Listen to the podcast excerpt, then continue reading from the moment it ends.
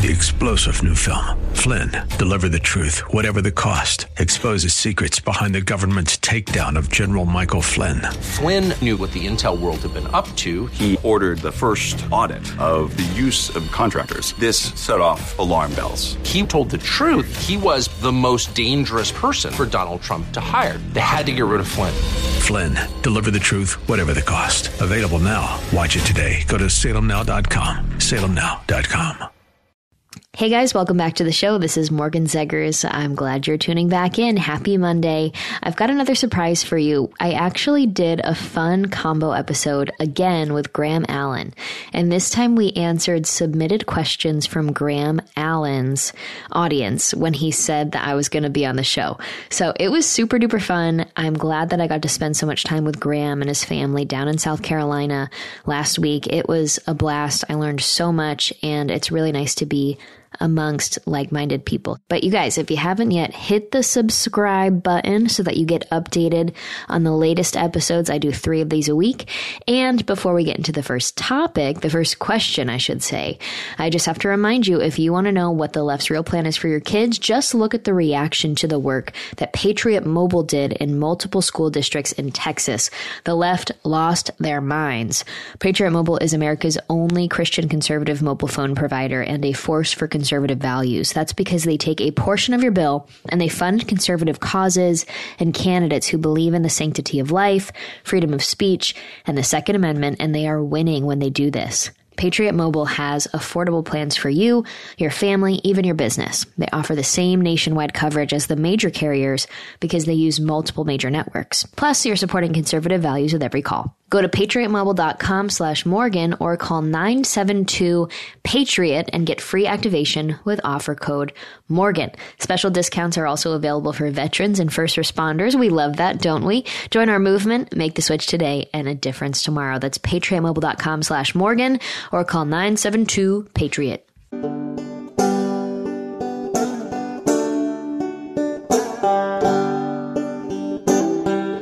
Right, what up, Hey, what up, what up. America? Welcome to a new episode of the Dear America podcast. Morgan Zegers is still in the studio today. Morgan, say hi to everybody. Hello, everybody. Um, it never fails. I've got to go and speak at the University of Alabama today, and my voice is going out. Never fails. It always works that It way. It happens every single time I have to go give a speech in real life. It always comes after like a plethora of episodes we've had to film or whatever it is. My voice is always on the the the the brink of going out all the time anyway. Um, and I actually had a long conversation with John Cooper about this. He struggles with the same thing. His voice goes out all the time because we use it so much. Do, do you have voice problems or is it a guy thing? I think it might be a guy thing. My voice doesn't travel much to begin with, so when I have my little podcast and I'm just talking, I sound like this. It's not really straining my throat. Right. I guess I'm more of a throat talker, I guess. You know, some people like really, you know, diaphragm Yeah. speakers. I'm all like throat talking, I guess. I Yeah, don't, I don't practice your diaphragm speaking then. I, I guess my voice travels enough as it is. I don't know if I need to like be any louder than But I imagine if you did use a diaphragm. That'd be pretty cool. I guess. I, any, anyway, so today I'll be at the University of Alabama. So for any of you that are in the area, you should come uh, see the uh, speech. I have no idea what I'm going to talk about because that's just how I roll. I'm going to see what happens. I will wear my Bama jersey though.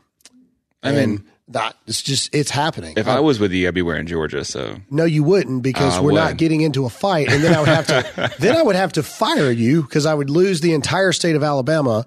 That I would allow someone that works with me to wear a Georgia anything. well, I'm not wearing. I wouldn't be wearing Bama.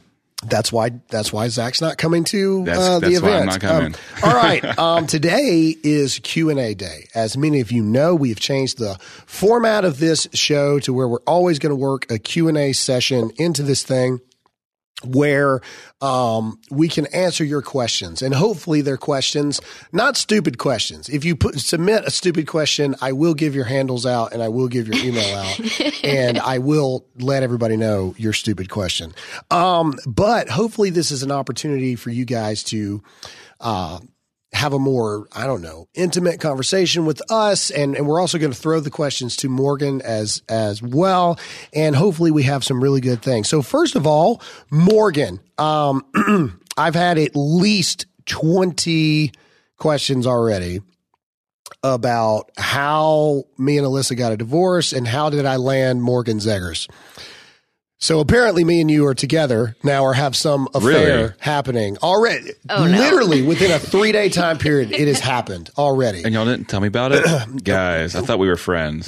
Well, Zach, we had to keep it quiet, but but now we're publicly going to announce, I guess, that we're having an affair. So no, this no. actually does put me in an awkward position because I'm friends with you guys and Alyssa. Yeah, you're going to have to choose Morgan or Alyssa. No, so. no, no, no, no, no, no, no. no I, I like Alyssa more than anybody here in this room. Oh, so. uh, oh. Morgan, any wow. comments? That, no, about- I, I, I do too. So. Um, I have the greatest respect for Alyssa. I probably have a crush on Alyssa more so than any of the men in this situation. So. That's what that's what happens. And if you meet Alyssa, you'll know what I'm talking about.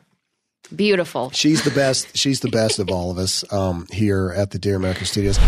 All right, guys, got to cut in and remind you that you have all helped build My Pillow into an incredible company that it is today, and you've trusted Mike Lindell to give you a great night's sleep.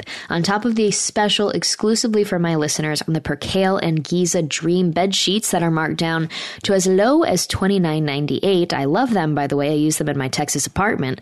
Mike's now changing the game with his three piece towel set that I also use down in Texas, and I'm excited because I'm going to be using them soon.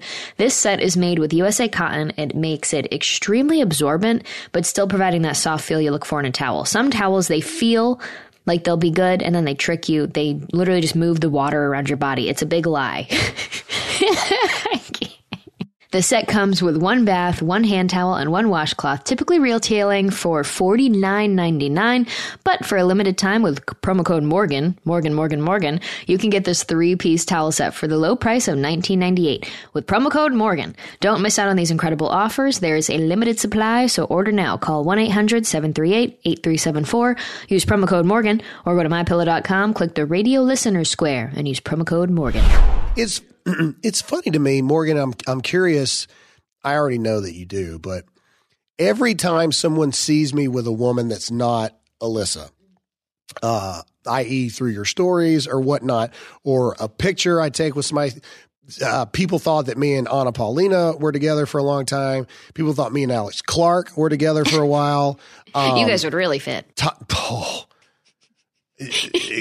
Oh, I, I love Alex, but I, man, she told me one time that her type was Justin Bieber, and I was just like, we are not the same person. Exactly. Yeah. we, we- we are not the same person. Uh, That wouldn't work. Tomi Lahren was a big one. Everybody thought me and Tomi Lahren were together for a really long time. Uh, anyway, it, is every man you're ever seen with automatically you're dating them? Is that how it normally goes for you? Oh yeah, totally. And, so that's what's interesting. I think it's also because I don't share my relationship status or any of that stuff publicly to begin with. So everybody just is always like, "Why are you still single?" It's kind of embarrassing. I get a lot of those of like, Really? "What's wrong with you if you are still single, Morgan? You look so great on social media." And so I kind of want to be like, maybe I just don't share that stuff. But to be honest, maybe people just you know they don't know you're married, Graham, and so they say, "Oh, that'd be a cute couple," and they just have a little rom com in their head. I think I think a lot of people do know that I'm married, but to your point, I think deep down it's kind of like this celebrity thing where which I think is stupid for people to think of us that way. But I do. I think people secretly like They you want the drama. Brad Pitt and uh, Jennifer uh, oh crap, what's her name? uh, Aniston. Aniston. Um, and then you know, uh, wi- as opposed to you know, J Lo was with um, the baseball player, can't remember his name either, and now she's back with uh, Ben Affleck, etc. I think they do. I think they go, oh, that would be really sad if Graham and Alyssa got a divorce, but this person and Graham would be like a power couple, you know, kind, Yeah. kind of Oh, thing. yeah. And I think they do that weird matchmaking thing, which Well, is that happens to me actually. So a lot of people f- pick other microphone boys, as what I call them, like the ones that say we're going to civil war. They would be the first to die in the civil war, is what I like to say. Um, not everybody's as masculine when they're Mm. I'm literally in politics. talking on a microphone right now. Well, what I'm about to say this. is Graham's probably like the most masculine person in politics that commentates as a conservative. the rest going. of them are quite uh, not like that. And so I get shipped with uh, the other ones. And I just am like, you guys aren't listening. One time I had this uh, situation. I went on a podcast. And then after that, I got a ton of messages about how I should. I should marry Nick Fuentes um, because they were like, "This is Nick's perfect wife," and I said, "Maybe I didn't, maybe I didn't communicate my values enough." Maybe you should like do one of those things like you, you know how people used to do like those uh old paper new uh, uh magazine clippings where they would clip out certain things of like a to make like the perfect person? And you just put it up there and be like unless they look somewhat like this the answer is no. Like, like it's got to be at least in this certain range of a person. Nick fuentes? Yeah, the dude's like five four 110 pounds. It's not my type. Let's just say that. Yeah, he's not a fan of me. He makes fun of me a good bit. But either way, all right. So, no, me and Morgan are not dating. Uh, we are not having an affair. Uh, she was literally just with Alyssa yesterday. Um, Great tacos. We had tacos. Oh, want to know what's funny though? The waiter thought that Zach and I were dating. Oh, They gave us a yeah, check. that's Zach right. had to buy my lunch. Morgan's really getting, she's really getting around here in South Carolina. Apparently. Apparently, uh, that's why Zach's so shocked. He's like, I thought we Yeah. were together. Zach, I'm I was sorry. like, I paid for lunch yesterday. yeah, Come on, Morgan. Yeah, he's like, Graham, see- you uh, should have picked up the I see tab what she's for your doing. girlfriend she's here. just trying to get free food. Uh, Thank you yeah, wow. yeah. Thank You're you welcome. You're welcome. And I told Zach it was funny. what a compliment it was that he got the ticket for Morgan. It would have been more humiliating if it would have been like, "There's absolutely no way that that's happening," and just gave him him and her a ticket. And like, yeah, we know this isn't real. And so I thought it was more a compliment than anything else um, for both of you. Okay, all right, let's talk about serious things. Okay, so Morgan, this is actually to you. So the last time, because they're listeners and they know that you are going to be on the show. Um, they asked me this, so I'm going to ask you this. What does a typical day or a typical successful day, because you're a successful person, so people want to know what our typical days include. So what is a typical day in Morgan Zegers' life? Let's let's go when you're not traveling, right? Like you because those are too hard to do your typical successful day what does that look like when do you get up what do you do what are your habits what are your what, what are your stuff Yeah. Um. Okay. So I, I'm an early riser. Um. I'm really what is big- early early, probably between six and seven, because I like to get a full seven to eight hours of sleep. I'm big on sleep, and I like to be healthy, and so I usually wake up between six and seven naturally because I wake up with natural light. It's amazing. If it's dark in the room, I struggle, but I just keep my blinds open. I wake up. I always have a blueberry smoothie in the morning and a coffee and a nutritious breakfast, and then I hit the gym. I like to lift. Graham, I don't know if you agree with this, but it, when I lift in the morning, after that, I feel like I'm going to conquer the world. I'm like, I'm going to go write a book real quick, and then I'm going to do all the things that I plan on doing over the next five years. do you take anything the next day? before you go to the gym do you take No. any kind of like spark energy drink or anything like that Absolutely before you not. go? Absolutely So you just not. go in I eat a cold, whole huh? foods diet. I just don't eat processed foods, and I um, eat a lot of protein. And it's very. It, people look at my diet; it's very normal and basic. It's Yeah. just nothing really crazy. Um, I literally make the same things every week, Mm-hmm. and I'm fine by that because it's healthy and nutritious. Food is fuel. Um, so I go to the gym and then I shower, and I also like to get primal hours, is what I call them. So I walk outside barefoot, and then I go for like usually a walk or a run in the sun because I think being in sunshine and getting that every single morning is so good. My day is unique because I'm self-employed, so I have my nonprofit where I interview people from communist countries. I run my wood shop, which is like a little flag business, wooden flags. And then I do my own personal media commentary. So fitting all those into the day is really every day looks different, but it's always just making sure that everything's being maintained and filmed and submitted Right. to Zach because Zach's actually my editor. Yep. So um, with that, it's like fitting that all into the day is nice. I'm trying to make a better effort. Graham, maybe you can relate to this.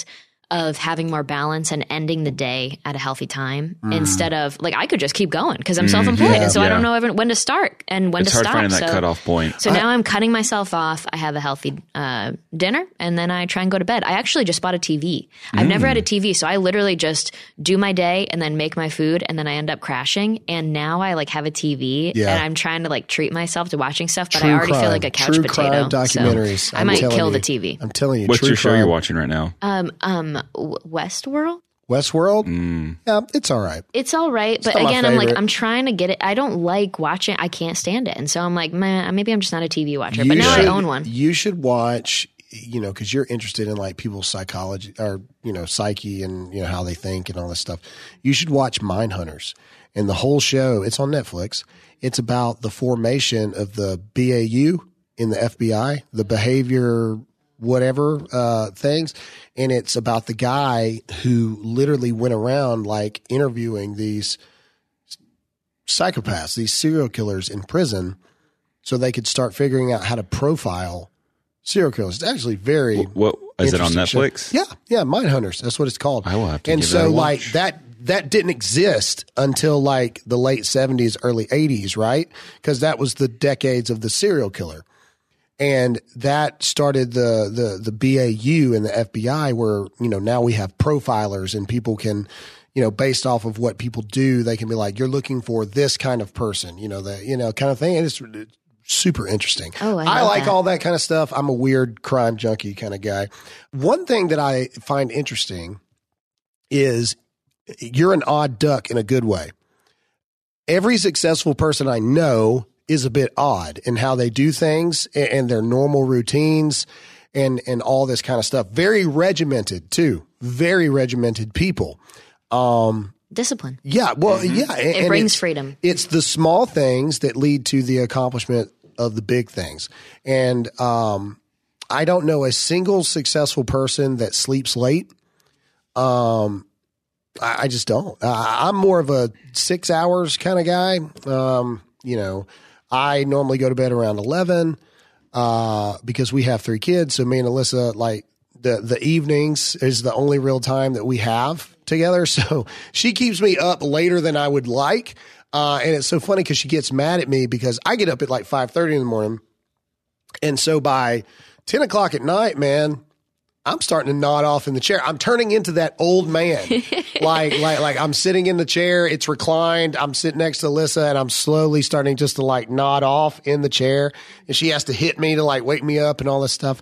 Um, That's a long day, though.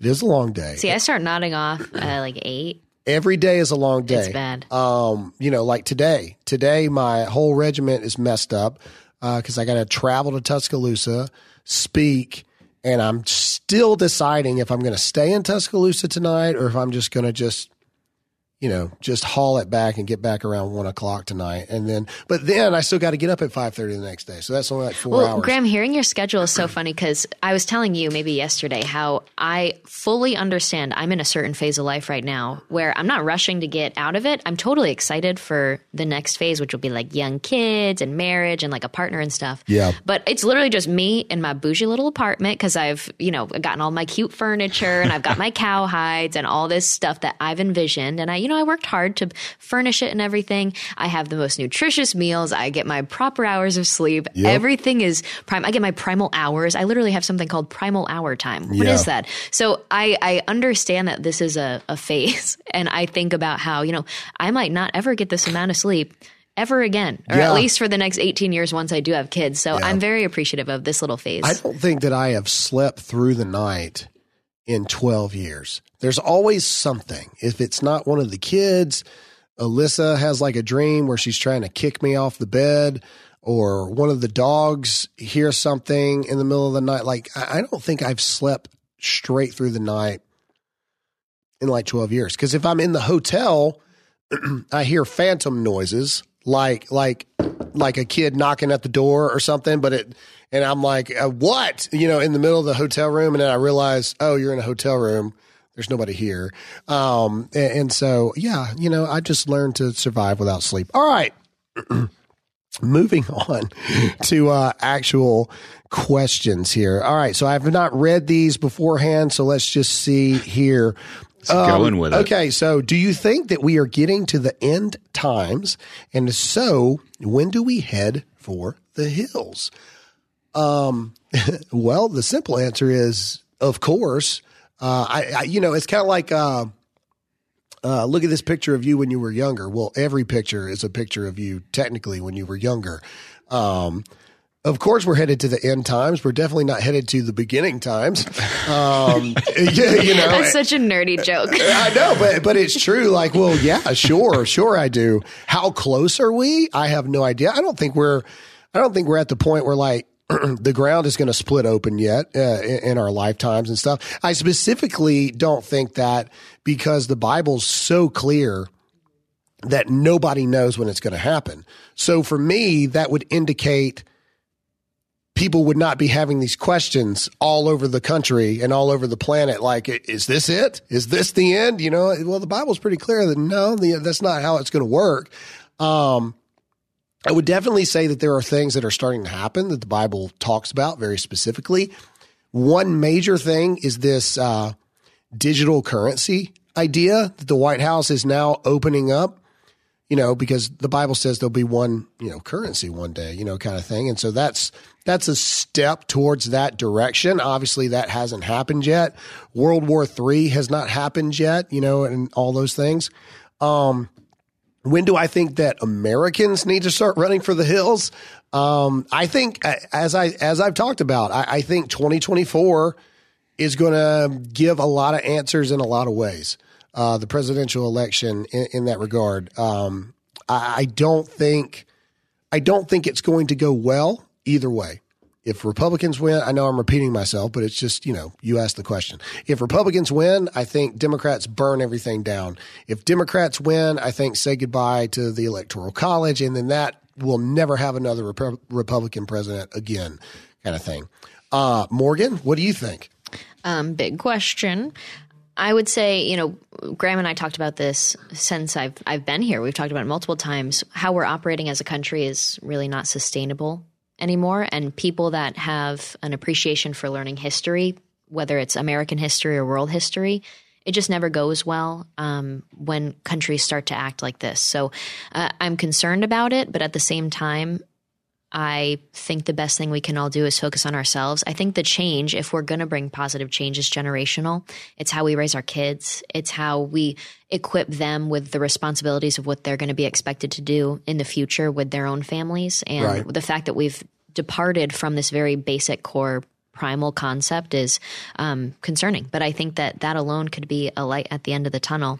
But I, I do think we'll face end times eventually. I'm a Christian. Yeah. Zach, what do you think? You think we're there? Think not yet? Getting close? What do I you think? We're getting close. I mean, I don't think we're there yet. I also believe that the rapture happens and then things really go down. But um, I don't think we're there yet, but I definitely think we're not probably too far away. Well, people, I think they romanticize it as if it's going to be this big collapse and then it'll be like a TV show where everybody's fighting and surviving and stuff. In reality, it'll look just like the other countries that decline, like Venezuela, yeah. where yeah. the economy starts to decline. People are unable to provide for themselves and get process. basic things. It's more of a slow rot. I think we're already very far into the slow rot and we just haven't reached a level where it's noticeable to a certain degree. And so that's why I'm, I don't mean to be negative about it, but I think that's already all happened. And we're Yeah. just Yeah. going to continue to see that. I agree. Okay. agree. All right. Uh, are companies like Disney too far gone to the liberal side for conservatives to save? Yes. Yeah. Absolutely. Uh, Disney has never been a good company, in my opinion. I I think it's just even more apparent now. Are you talking about the sneaky stuff in the cartoons and Um, yeah, everything? yeah, like all that kind of stuff. And you know, there's rumors about oh, it was a disgruntled employee, you know, and all this other kind of stuff. Just it's like Katt Williams said in his comedy special. If for 40 years somebody's been saying, you know, that guy smokes crack, that dude smokes crack. You know what I mean? Like, I mean, so long things have gone on that have just kind of been uh, a little weird. You know, um, yeah, I don't think Disney's ever been a great company. I don't know the whole story about Walt Disney himself he perhaps may have been a decent person and don't quote me on that like i said i'm not a big disney fan um, just in general um, there's some adults that are obsessed with it and i know this is going to get me in trouble but grow up. Like it's you know like i've got i know grown people that their entire house is like disney things.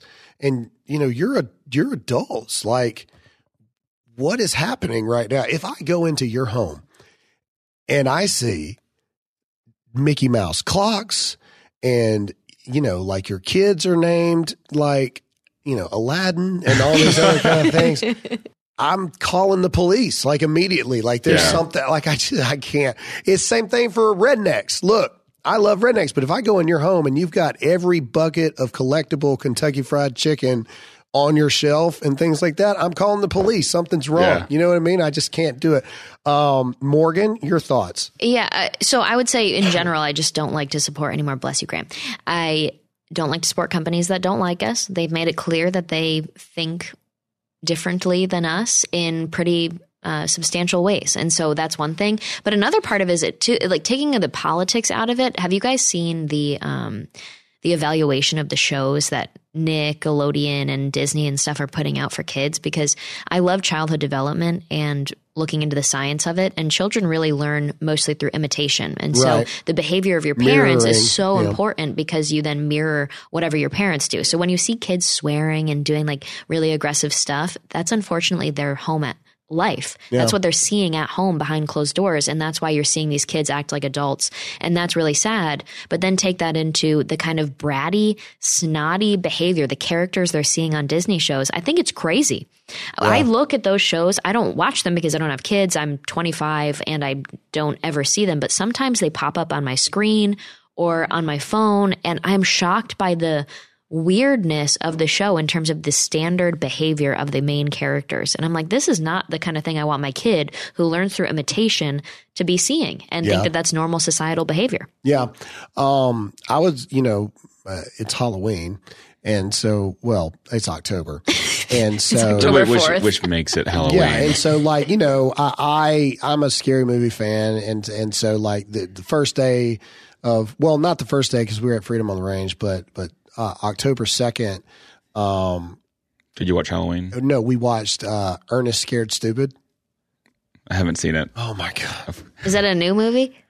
You haven't seen it either? No. Ernest Thank has you. been dead for twenty years. Um, I'm so sorry. wow. Okay. Anyway, We ruined that one for you. I'm sorry. Ernest is an hilarious back in the day where like you could have hilarious stuff for kids, right? He's just this idiot that ends up saving the day every time. It's Ernest scared scared stupid, Ernest saves Christmas, you know, like I mean Oh, it's all cute. it's all kinds of stuff. So uh we watched uh Ernest scared stupid. It's just hilarious. And and so um but Hocus Pocus is like a, a really big kids movie Oh, yeah. back in the day and um they just had Hocus Pocus 2 come out. And you know, my daughter is like like super pumped, like, oh, we're gonna watch Hocus Pocus 2. And I said, Nope, not unless I check it out first. and also it's a Disney film. And I haven't seen it, but I've seen the reports come out that apparently in the movie there is a uh, costume competition of which the Sanderson sisters are back or whatever, and they're the real deal, and they're somehow end up in the competition, and everybody's supposed to be dressed up like the Sanderson sisters, and then there's these drag queens in the movie that are dressed up like Sanderson sisters, and then the joke of the movie is the drag queens actually win for better costumes over the real thing. But it just goes to show Disney again, they just they have to do it every single time. They have to. Why? Why is that in there? You could have had you could have had the most hideous women in the world dressed up as the Sanderson sisters.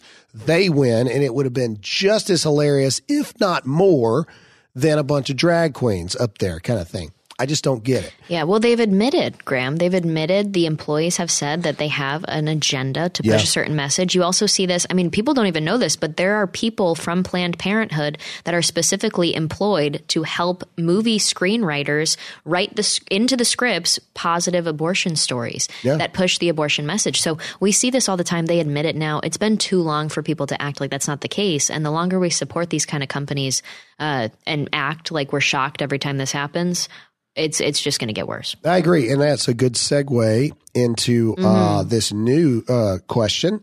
Why are conservatives? Why do conservatives? Oh, excuse me. When are conservatives going to stop their LGBTQ plus agenda? I didn't know the conservatives. Ha- I- I'm assuming they mean like we have an agenda against the LGBTQ plus community. I'm Oh, assuming or did they mean to say the agenda? Like, when are we going to stop the agenda? conservatives to st- no it says conservatives to stop their lgbtq agenda so Okay. i'm i'm taking this as and i'm if i'm misreading the question i apologize this person doesn't like or feels as though conservatives are have a lgbtq plus agenda against the community that's how Oh, i'm taking okay. the question if it was miswritten you know uh, either either way um I do have an LGBTQ plus agenda. I've been very clear about that. I, I, I think that, or do I believe that all people that are in the LGBTQ community child groomers? No. Do I think that there's a legitimate effort to sexualize and groom our children that's being led by the LGBTQ uh, community or whatever? Yes, I do. Yes, and and that you know you, always you've got the American side of me and you've got the Christian side of me. The American side of me, hey, you want to be gay, you want to go do this, you go do whatever you want, right? Just just keep it away from me and my family. I don't care. Which is what I would say to heterosexual couples as well. I don't want to see people making out in the parking lot, and you know, I don't want to see people having sex in public with my kids there. It just it's across the board, right? Like there's no uh, there's no reason for it. Um, the Christian side of me, everybody already knows this. I do not agree with the LGBTQ plus lifestyles, their choices, their decisions. I don't agree with it. Um, however, I do think that there is a concentrated effort to sexualize our children. I believe that there is a concentrated effort to groom our children. I keep going back to this video from that San Francisco gay men's choir a couple years ago where it's like, we'll convert your children, right? Because, and I've said this a lot and it's gotten me a lot of trouble, but since Morgan's here, I'll introduce her to this hatred as well. Um, I truly believe deep down in my heart that no sane human being actually believes that men can be women and women can be men and all this other kind of stuff. I don't. I, I don't believe that sane human beings actually believe that. I believe that we just have a bunch of cowards that just want to go about their day and they're like, oh, yeah, sure, you know, yeah, yeah, yeah, okay, sure, whatever, you know, kind of thing. And so the LGBTQ, the LGBTQ community goes after our children because children still believe in Santa Claus.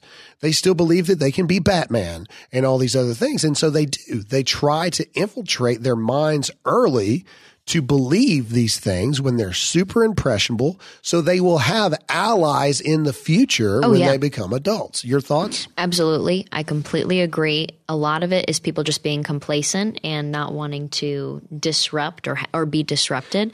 And then what I'm concerned about is the, we always joke like, wait, they don't even want to procreate. Like how how strong can a political movement be if they don't even want to have future generations? They're literally telling each other not to create kids, but at the same time they're indoctrinating our kids and they're Right. going after our kids' minds. And it goes back to what I was saying earlier with kids are really impressionable and they learn by imitation, they learn by what they see, and then they do that. And so if they're told by the adults of society that certain things are normal, if they're seeing in every little Disney movie that there are it's normal to have a bunch of drag queens involved, it's normal to see men dressing as women, when these things are normalized to them, when their minds are forming, I think that's really abusive to them because you're disrupting how normal society should work in their mind. Uh, another aspect of it too. Do you remember the show that was really popular with like Chris Hansen and they would trick the pedophile? I feel like that used to be America. To Catch a Predator used to be like a big show because we all hated pedophiles. We all hated people that would attack and hurt children. And now it's like we're being called hateful for trying to just call out really scary stuff of people abusing children. So I find something disturbing about that. Same thing with jail. Like, aren't pedophiles like really attacked when they go to jail? I find it interesting that the most violent criminals, even though they've done terrible things, they all band together to hate the pedophiles in jail. Yeah. Well, I, I think I think that there's levels to everything. First of all, elementary down, there is no business at all of any kind to have any kind of sexual conversation of any means. Once they start hitting puberty, the parents need to start having conversation with their children. And I'm also not an idiot. Okay. You need health class. Hey, this is, you know, the male produces sperm, women produce an egg. Sperm fertilizes egg. That turns into a baby. Well, what's scary, Blah, blah, Planned blah. Parenthood now works with healthcare or with health classes in middle and high schools. Right. What what I'm saying is Disturbing. that they're now not just teaching that. They're now teaching like this is how you perform oral sex. This is how you do anal sex. This Mm-hmm. Yep. is how you Sorry, by the way, if your kids are listening, I should have said ahead of time earmuffs, earmuffs on this one.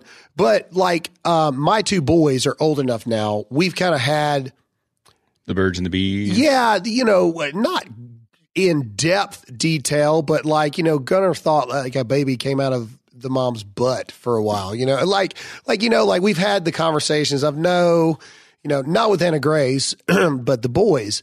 But just because we've had those conversations, it's not like we leave the door open when me and Alyssa are trying to have sex. You know what I'm saying? Like, And like you that's what they're saying now. You still have Oh, responsibilities. is that seriously what they're saying? Yeah. Oh, I was going to talk about it on the show actually and send it to you. There is now a new book because there's all these new resources.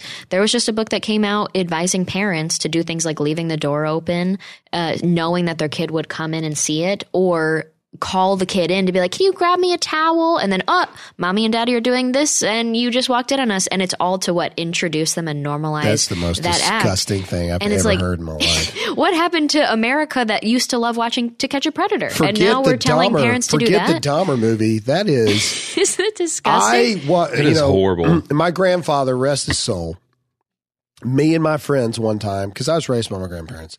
We walked in from school, and I guess my grandparents forgot what time it was, and we walked in and we didn't see them, but we heard them in the back.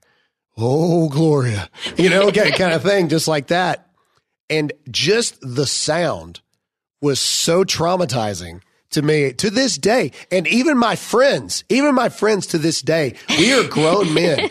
And every time we get together, they still bring that up because it was such this burning image in our mind of, oh my gosh.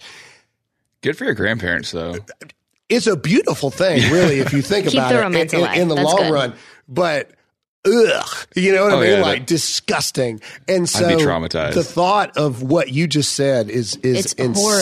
insanity to me. Okay, all right, moving on. All right, so these are two separate questions, but they kind of go together, so we'll put them together. Okay, part one. Do you think that we can overcome the division in the country? And part two, can we still have faith in humanity? Morgan, why don't you start this time? Uh, well, I, I've I understand there's always going to be factions. Factions can get, get quite uh, passionate. I just truly wonder now. Um, th- these are no longer factions in a country that are rooted on a foundation of what the original principles of classical liberalism and of our founding. The idea that we should be rooted in choice as a society, not force. We have true authoritarians, totalitarians, people that believe. Uh, when remember that statistic came out, the fifty percent or more of Democrats believed in shunning people that didn't get vaccinated, Yeah. and and shutting them out of polite society Yeah. or forcing the vaccine on them. That kind of statistic is horrifying to me because it we always look at what happened throughout history and wonder how can these things happen? How can normal people there's a book called ordinary men where it shows uh, normal people can be turned into quite hateful beings or at least complicit with hate.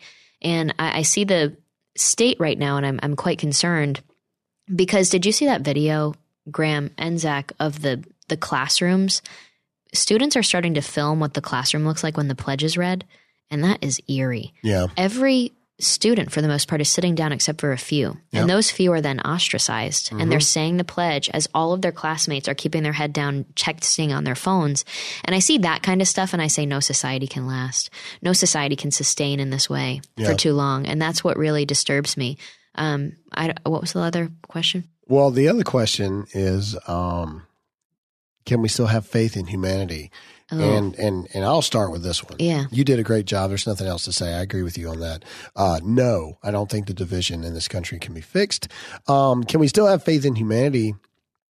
Uh, I don't have faith in humanity. I never have. Uh, as a as a believing Christian, I do not believe that it, people are inherently good beings. People are inherently selfish beings. Uh, go without food for a week and see what happens very quickly. Um, we as Americans, we have this weird utopian society dream that people are inherently good. And if we get rid of the guns and all this other kind of stuff, all crime will go away, blah, blah, blah. But it's because we're so incredibly blessed in this country that I, I mean it literally cut off the food supply for three days. Watch how many people are murdered in three days in the country. I mean, I'm serious. People are not innately good people. I believe that Christians and through God's grace, we are, and through good parenting, we are taught to be selfless instead of selfish. But that selfish is an inherent nature within us that we have to be taught to go counterculture against. So, do I have faith in humanity? No, I have faith in God. Um, and I have faith in the people that believe in God. Well, and not even all of them either. And so, um, I, I think that that's a question you know, you see people when people do acts of kindness, like, you know, people will jump in and try to save somebody from drowning in a car and they'll be like, I still have faith in humanity. That, that, that's not humanity to me. Those are people who have been raised their whole life to understand that life matters uh, people's lives matter, and and it is an it is a very small amount of people who actually are willing to do those things. Um, same thing with the military, police, all this other kind of stuff. We've talked about this with police officers. We see all these uh, videos out of Uvalde, Texas, of all those cops that were cowards that did not go in and all this other kind of stuff. And we are punishing the actual people that we want that are the people when the bullets go off, they go towards the bullets. Those are not normal people. They do not operate the same as other people. They do not function in society the same as other people because they are different and God made them different for a reason. And then we punish those guys and then we reward the police officers that are timid and will hide when bullets are going and not put their lives before or not put someone else's lives before themselves. And our entire society is backwards. Those people will get promoted through the ranks. They'll become captains and police chiefs and sheriffs and all this other stuff. And then your true uh, warriors either get kicked out, they leave, or you make it to where it's a it's a it's a no win scenario. Um, I don't have faith in humanity. I have faith in God. And I have faith in um, Christian parents teaching their children to be selfless instead of selfish. Yeah, no. And just to add on to that, one of my favorite books is Mere Christianity um, by C.S. Lewis, and he talks about how there's that relationship of human nature, which is inherently sinful and evil, and then um, it's held to account by this feeling inside of us that there's right and wrong, and that's uh, God. That's this this feeling of of faith and a belief in something greater than than those sinful behaviors and actions. So that I I was telling you earlier before we filmed that I always look at the relationship of that of of God's will versus human nature, yep. and uh, it's fascinating topic to me. Yeah, no, I agree. Okay. Political question.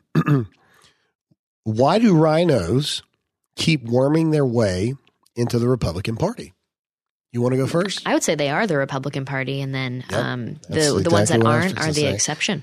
Uh, I I think the most disappointing thing for me is we are facing insane problems in the country that will take generational solutions, starting in the home, of course, but also with our outlook on what role we see government in our lives. I think a, a rise of federalism is so important. That's why I like people like Governor Ron DeSantis for reminding people that states, state power can check federal government whenever they're too uh, tyrannical.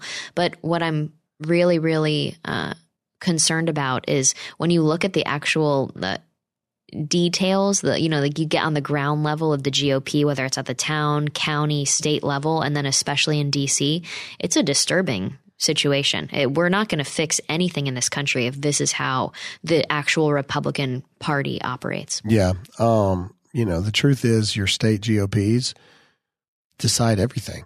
I mean, that's the truth. If if you haven't kissed the ring, if you haven't been approved, you don't get it. you don't get in. And, and if you are those rare exceptions, you will be attacked so horribly that you will either quit or you will be compromised and corrupted. I mean, I mean that's just all it is. Uh, you know, I don't care how good you are, how good of a person you are, how much of a fighter you are. No one can fight for forever. And so you're either going to quit, you're either going to have something thrown at you to where you lose an election, or you're going to cave because nobody can fight for forever.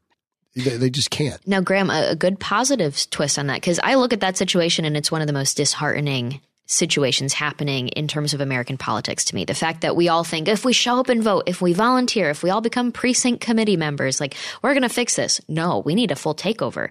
And so a good example is Mayra Flores in, in Texas. Yeah. She got elected and became the first Republican. She's a Border Patrol wife, mother of I think three or four, and now she's a Republican congresswoman. First Republican elected in over 100 years. And if you look at what happened in that county down there, it's because a bunch of Hispanic Republicans, legal immigrants that have been Americans for decades, they all decided to say, we're going to take this community back. They had their church involved. Her headquarters is literally in her church. Yeah. Her community pastor, I met him. I got to go a week after she was elected to go speak at the GOP dinner. So it was perfect timing. I got to sit with them, the county GOP leadership. Turns out they had taken over the county Yeah. just a little bit before that, I think a year or two before that. And then they started running their own candidates. So they put enough precinct people from the good people in that community in charge of all the precincts. They took over the elections of the county and then they started having greater influence in all the races and they were successful. Yeah. And I think that that is what we need to be doing in communities across the country. People that align with us, we could probably find one in every town or at least every county that could start a county level movement and then take over the GOP of the state. Yeah. I it's just a little vision in my No, head. no, no, I agree. It, it's your local caucuses, it's your it- it's your local GOP groups, it's your local state officials or county officials, excuse me. That's where it all starts. That's where it all goes. And I don't mean just oh go join and start volunteering and be a No, precinct. No. I like Mass- take the leadership mass positions. Takeover. Yes, absolutely. Okay, this is a really long question, but it's a really good one. I think that's going to end us out here. All right, how do you deal with fear? Fear of the future, fear of the evil that we see. Morgan, you're the guest. You want to start that off? Oh, um, so I am very Christian and I love to feel fear and then immediately identify it as the devil. And I understand that I'm going to face a lot of hard things in life, probably nowhere near as hard as other people. So that kind of helps ground me. But then also this idea that every challenge we face, if we remember what we're really up against and who's on our side versus who is against us, it, it's so grounding to me and it gives me so much peace. Like whether it's an argument with somebody that I love or it's a big universal problem like a story breaking. I had a situation of like, you know, this reporter from a big place reached out to me and they asked to contact my lawyer because they wanted my statement on this big story. And I, at first, I feel this like, wait, I'm not even involved in this story, first of all, so I'm not concerned. But it's just like that they want to freak you out, right? The, Yeah. They want to, the enemy wants to get in your head. They want to scare you. They want you to feel like, oh my gosh, I'm about to be involved in this. Immediately, I just said, I don't know what's about to happen, but I'm going to stay rooted in what I core believe on the inside of myself. And I'm, I'm going to push forward with this no matter what ends up happening. Same thing with a relationship. I always, even in a situation where I kind of want to bite my tongue and just not say anything because I know it could lead to something and I don't want that bad outcome after that interaction, I just imagine like, what would Jesus think of my interaction here if I said what's on my mind Yeah. and what would how would he want me to behave and so that it gives me this peace that I really can't describe but it helps with little minor conversations where I'm maybe getting a little frustrated with someone or those big things where hey it could be career ending I, I just feel a peace Yeah, I think I think, and this all goes to you know biblical worldviews, um, which some people get tired of hearing, but I don't care. It's my show. You're listening. Um, you know, eh, the Bible actually talks about this. You, you, you gain not one extra extra minute of your life. You gain not one thing worrying about what is going to happen tomorrow, right? And so, you know, how do I deal with fear? Well, I think fear to a certain extent is a good thing. Uh, it's there innately in us uh, to, you know, uh, the courage and, and boldness is not the absence of fear. In fact, it's the exact opposite. It's channeling that fear, um, addressing that fear and standing in spite of that fear. Those that that's real courage. That's real boldness. Um, and so I think that you cannot have great leadership. You cannot have great examples. You cannot have great movements, as we've talked about, without fear. Like the, the, they go hand in hand. There, there's no testimony. There's no story without a, a, a good guy and a bad guy per se, right? The hero's arc, etc. Like that's a real thing. Uh, as far as peace in times of the evil that's coming, I mean, there, there is, there's evil that's coming. It's going to get worse. I've said this time and time again. Who would have thought four years ago we everything that's happened in the past four years? Who would have ever imagined? Literally, like I mean, it's it's become so natural to us now that we forget a mere three and a half years ago. If you would have said, "Hey, there's fixing to be a virus," uh, it's not going to be bad at all. It's going to be like the flu, but they're going to shut the entire world down because of it. And not only that, they're going to make it to where if you do not vaccinate, you will lose your job, your livelihoods, etc. Uh, you'll be ostracized from society. Uh, other countries will literally have camps be built to take you to. They would have looked at you like you were a crazy person. And you look at where we are now. When I tell you it is only going to get worse, it is only going to get more insane, etc uh, the pipeline stuff that's going on right now. I just saw that a CIA person, you know, came on there and said that all signs point to it was Russia that did it. You know, all this other kind of stuff. I mean, I'm telling, I'm telling you, it's gonna get worse. If you listen to Alex Jones, we should all head to the southern hemisphere uh, because you know it's all going to go boom real quick. You know, but again, even if that is true, what good does it do to sit here and worry every minute of every day about that stuff. What do we gain by where I could get cancer tomorrow? Maybe I live, maybe I don't. What good does it do me to sit here and worry about it and lose the time that I do have in this life to focus on the things that matter, to try to leave my children in a position to where maybe somehow, some way, if you know I'm I'm losing the faith, then I'm going to leave it better than it was when I was here. But I, I'm I'm hopeful in the fact that maybe I'll leave them the ability to navigate it. You know, and, and that's a real big realization I've had to realize too. You know, the the saying, "I just want to leave the world." A little better than it was when I got here for my kids. I think that's done. I don't think that's real anymore. I think I think we have to shift. I think we have to shift to preparing our children and the future generations how to navigate and how to hopefully start spinning the wheel back the right direction because our generation and the generation before us and before us and before us they failed. They all did. They failed. That's why we we are where we are. And um but it doesn't do us any good to sit here and fear those things. We just have to know that evil exists. And this is, this is, this is good versus evil. And we have to realize that too. Oh, Graham, that's getting a little kooky kind of sound. And no, it's true. It's true. This is good versus evil. Um, you know, somebody made a statement about the amount of babies that have been murdered and said slavery holds no candle to the atrocities that have happened through abortion. And people lost their minds, et cetera, et cetera. And John Cooper made a really good analysis. You know, the abortion thing is a battle of good against evil. The slavery, civil war, etc., was a battle of good versus evil. Slavery was evil. It was an evil thing that needed to be eradicated. It needed to be gotten rid of. Can you imagine if today, if social media existed today and slavery was still uh, here today, and we went, well, you know, uh, if churches and all this stuff went, well, you know, I I mean, it's great that, you know, some slaves were freed, but, you know, what about the people that really need those slaves, you know, and all that? Can you imagine what would happen to people? But that's what we do with abortion. Well, you know, okay, yeah, that's great uh, that, that, we're saving some babies, but what about the women that actually need to have those abortions uh, and all this stuff? I mean, it's, it's where we are as a society now I truly believe that our forefathers would be like, and they were not perfect people either by any means, but they would look at us like, who are you? Like this is, this is not what we had in mind at all. Like you are not a, I truly believe that the founding fathers would look at us like you are not Americans. No, you're not. You're, you, there's nothing about you that is American. And either way, I'm going on a tangent now. Um, those are good questions, guys. Thank Yeah. you so much Yeah. for those. Those Thank were you. good conversations. Morgan, thanks so much for coming on the show again. Uh, maybe we'll have you uh, in town more often and you Oh, I can be on the that. show more often. That's all we have for this episode of the Dear America podcast. I hope you enjoyed it. Make sure to check out Morgan's podcast, everything that she's got going on.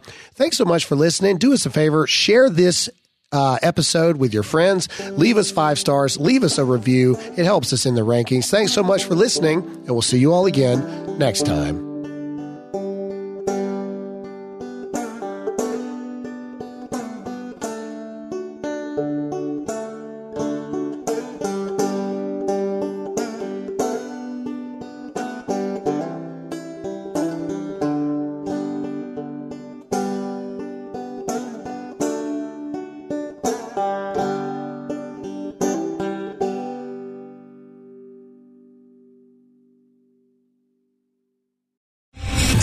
General Michael J. Flynn, head of the Pentagon Intelligence Agency, knew all the government's dirty secrets. He was one of the most respected generals in the military. Flynn knew what the intel world had been up to. He understood its funding. He ordered the first audit of the use of contractors. This set off alarm bells.